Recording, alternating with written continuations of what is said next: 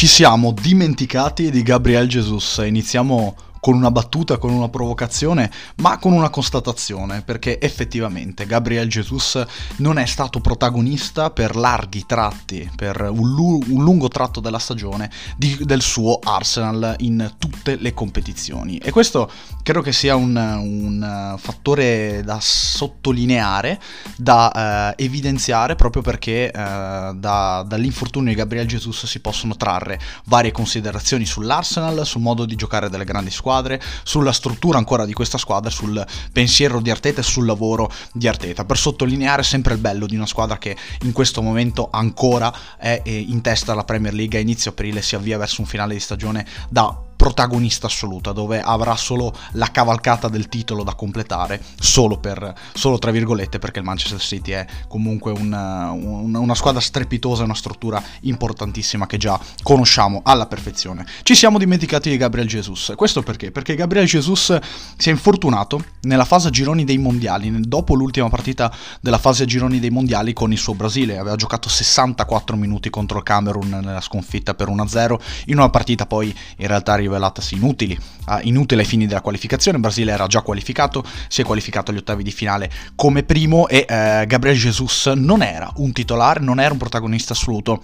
del Brasile di Tite, Tite che ha sempre amato come calciatore Richardson eh, per le sue caratteristiche, per il modo che aveva di attaccare la profondità, di dare un riferimento stabile alla squadra, anche per il suo carattere, il suo agonismo. Eh, certamente però Richardson è un tipo di giocatore diverso e per certi versi inferiore a Gabriel Jesus, che è un calciatore straordinario dal punto di vista tecnico, che ha un background calcistico importantissimo tra Palmeiras, Manchester City e Arsenal, ma eh, ai mondiali non è stato il titolare lui, tanto che eh, è subentrato part- dalla panchina nelle prime due partite a fase gironi, poi ha giocato da titolare una partita inutile di fatto dove Tite aveva cambiato tutto il suo 11 di partenza per far riposare i titolari in vista dei quarti di finale. Ma Gabriele Jesus si infortuna al ginocchio, si infortuna al ginocchio per un problema fisico che lo tiene distante dai campi con l'Arsenal per 15 partite, fra tutte le competizioni, fra la Premier League, l'Europa League e ehm, la uh, Coppa di Lega, perché il, uh, l'Arsenal era già sta- era già stato eliminato prima dell'infortunio di Gabriel Jesus contro il Brighton dalla, eh, dall'FA Cup, sconfitta per 3-1 in casa, ma è un Arsenal che naturalmente si presentava anche dopo la sosta al mondiale competitivo, eh, potenzialmente in lotta per tre competizioni, certamente con il sogno Premier League eh, ben saldo in testa. Gabriel Jesus dunque dopo 15 partite out per infortunio, naturalmente è stato anche favorevole il fatto che si sia infortunato durante il mondiale, così ha recuperato qualche settimana, perché se, se, si fosse infortunato con il club avrebbe perso tre, tre, mesi netti di calcio di club, ha recuperato così qualche settimana durante la sosta, ma è tornato solamente il 12 marzo contro il Fulham in campionato. Pardon.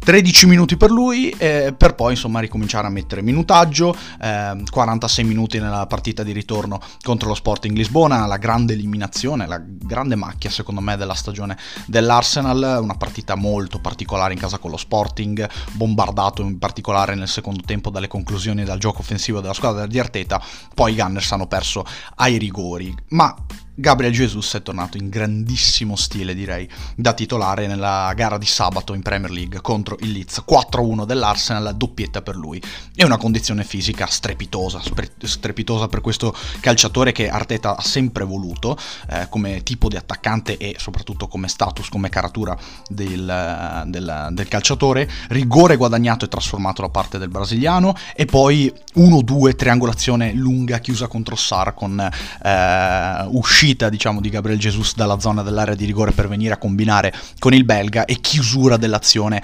proprio eh, nei pressi della porta per firmare il tap-in del eh, 3-0 se non sbaglio dell'Arsenal. Insomma, Gabriel Jesus non è un giocatore da commentare, non è un giocatore da analizzare, non è un giocatore che abbiamo scoperto solo in questa stagione, ma è chiaro come questo calciatore sin dalle primissime battute con l'Arsenal nella primissima parte di stagione prima del mondiale fosse un titolare, fosse un calciatore in grado di spostare gli equilibri liberi, in grado di dettare leggi in area di rigore, in grado di combinare coi compagni, di dare una soluzione in più uh, all'attacco offensivo dell'Arsenal, perché l'attacco dell'Arsenal si forma con Saka a destra, Martinelli a sinistra, Odegaard come tre quarti e uh, Gabriele Jesus centravanti. centravanti. Peraltro nella gara contro Leeds non ha giocato Saka dopo non so quante partite di fila da titolare e uh, questo secondo me è dettato dal fatto che l'Arsenal comunque può permettersi un certo tipo di rotazioni che lo stesso Saka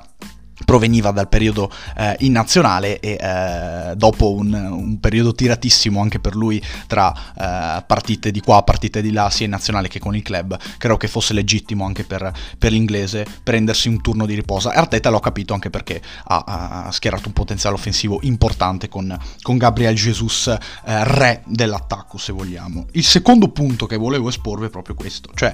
eh, è legato all'assenza di Gabriel Jesus. L'Arsenal ha sofferto l'assenza di Gabriel Jesus? Sorprendentemente la risposta è no. Perché sorprendentemente? Perché eh, stiamo parlando di un calciatore che se non faceva il titolare faceva il semi-titolare al Manchester City, con Pep Guardiola, in, nella squadra più forte del mondo probabilmente per continuità negli ultimi 5-6 anni di calcio dei club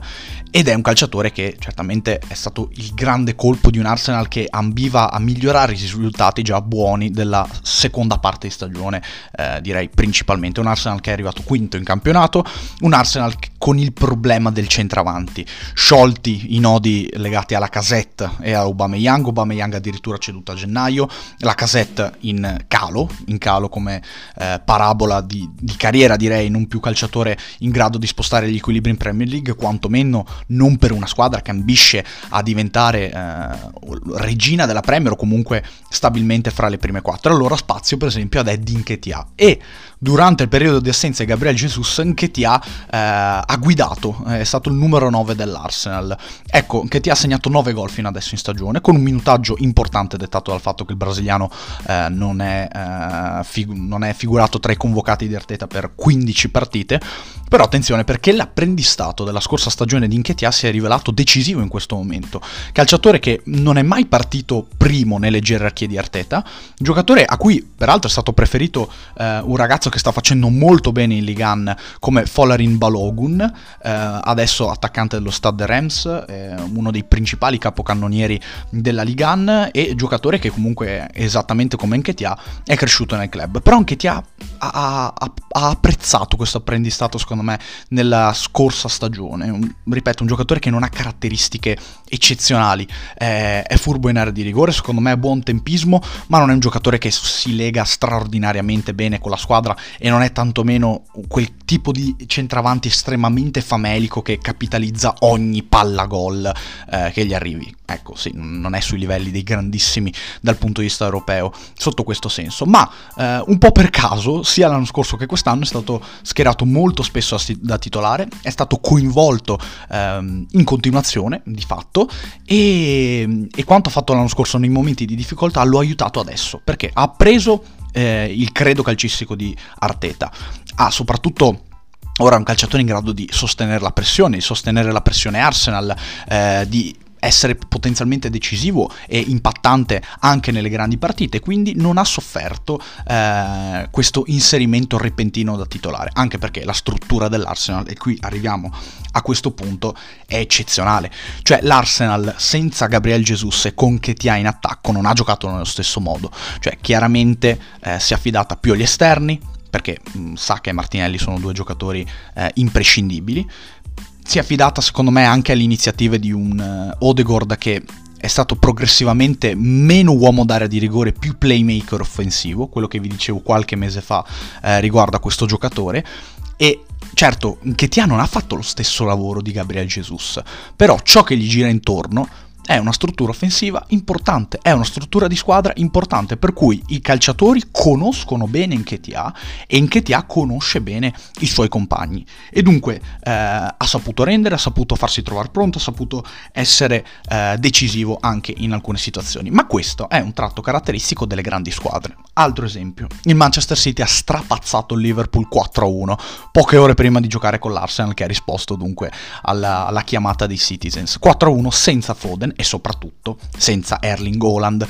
Una delle migliori partite della stagione del Manchester City, probabilmente, contro una squadra che, certo, non sta vivendo la sua migliore annata, eh, sta lottando per un posto in Champions League, ma è già fuori dalla, dalla Coppa dalle grandi orecchie, eliminata agli ottavi contro il Real Madrid. Insomma, la stagione del Liverpool la conosciamo bene. Detto questo, il Liverpool ha vinto 7-0 contro Manchester United, quindi non è esattamente l'ultima squadra sulla faccia della terra. È una squadra che l'anno prossimo andrà rinnovata completamente, soprattutto a centrocampo. Ma il City ha giocato con Julian Alvarez, eh, si potrebbe fare lo stesso esempio eh, di Inchetia, è un calciatore naturalmente più quotato dell'inglese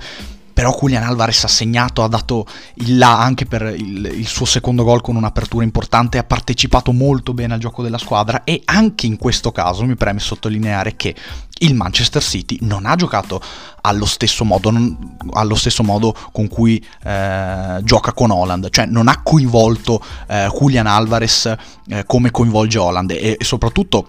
Julian Alvarez è entrato molto più in partita e non ha fatto le stesse cose che faceva Holland. Quindi è chiaro che Arsenal, Manchester City, queste corazzate, perché di questo si parla, hanno avuto il tempo di, attraverso eh, il lavoro dei loro allenatori, lavorare tanto. Mm, I due allenatori spagnoli in questo caso hanno avuto grandissimo eh, potere d'acquisto sul mercato, grandissima continuità, grandissima, ehm, grandissimo coinvolgimento da parte del club nelle scelte e quindi hanno creato questa struttura di squadra importantissima, perché poi al di là di tutto Arteta eh, è al, alla terza stagione con l'Arsenal al tre, anzi alla quarta stagione con l'Arsenal, ma al terzo anno vero e proprio perché è subentrato ehm, a stagione in corso. E quindi eh, è chiaro che sì, ad Arteta è stata data tantissima fiducia nel corso del tempo, esattamente come è stata data tantissima fiducia a Guardiola nel corso del tempo. Ma per vincere in Premier League si deve passare anche per annate negative, perché la Premier League è un campionato ultra competitivo dove devi avere una struttura solidissima per essere continuo nel tempo soprattutto anche per vincere un anno. Quindi acquisti, continuità, fiducia e si arriva a questo, si arriva a non avere necessariamente dei copioni, ma avere una squadra competitiva in tutti i reparti e dei giocatori che, sì, non, non devono essere eh, presentati. Gabriel Jesus non deve essere presentato, Julian Alvarez non deve essere presentato, Erling Holland non deve essere presentato, Chitia magari sì, però qui subentra la bravura dell'allenatore. Quindi certamente eh, Manchester City e Arsenal sono due corazzate perché hanno preso grandi calciatori su, mercato, sul mercato, ma per avere questa continuità, per avere questo rendimento bisogna dare qualcosa in più, bisogna creare qualcosa in più e non solo una cozzaglia di grandissime forze tecniche in campo, perché per, se no poi si fa la fine del Paris Saint Germain. Mi premeva sottolineare questo nel podcast di oggi parlando di Gabriel Jesus, a questo punto non posso far altro che ringraziarvi per avermi ascoltato e eh, darvi appuntamento ad un prossimo podcast.